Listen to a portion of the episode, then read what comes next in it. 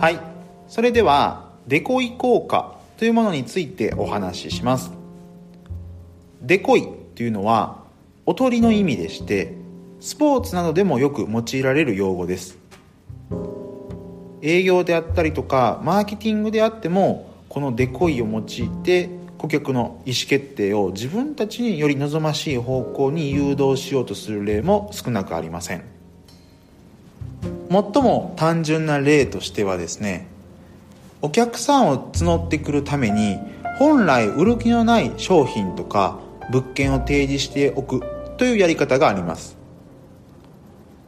例えば不動産業者で考えてみたいと思います。非常に好ましい物件を提示して実際にお客さんがこれ現地で見たいんですけどと言うとですねそれ実はもう制約があって難しいんです。こちらの案件だといかがでしょう？立地なども近いんですよ。といった感じで別の物件を進めるようなやり方です。そしてこのデコイ効果はですね人間が順位によって判断を左右される。まあ、そういった思考の癖があるんですがそこと掛け合わせて使われるケースもよくあります。例えば売り手としては1万円の品物を最も売りたいというシーンで考えてみたいと思います。ただ仮にですが7000円の廉価版と1万円のフル装備版しかなかったら多くの人はどうしても廉価版の方に流れやすいんじゃないかなと思います。7000円のものと1万円のもののみを比較してどちらがお得感があるかを考えるからです。これだと売り手として望ましい方向にはいきません。そこで最初からあまり売る気のない1万3000円のスペシャル版と1万6000円のゴールド版をあえて用意します。多少の付加サービスはありますがほとんどのお客さんは標準版のもので間に合うので売れたら儲けもの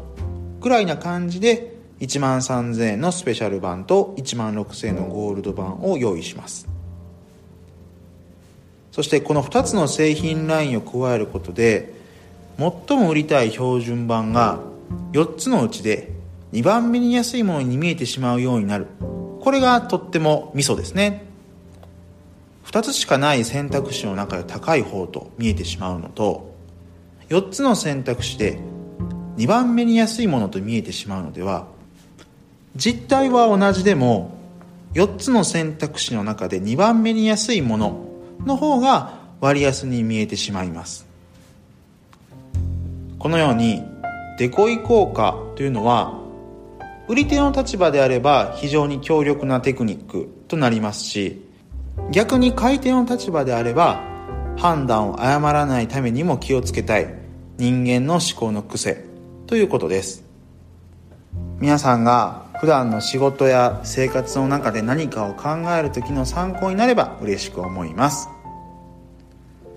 では今回はここまでとしたいと思います。また次回もご期待ください。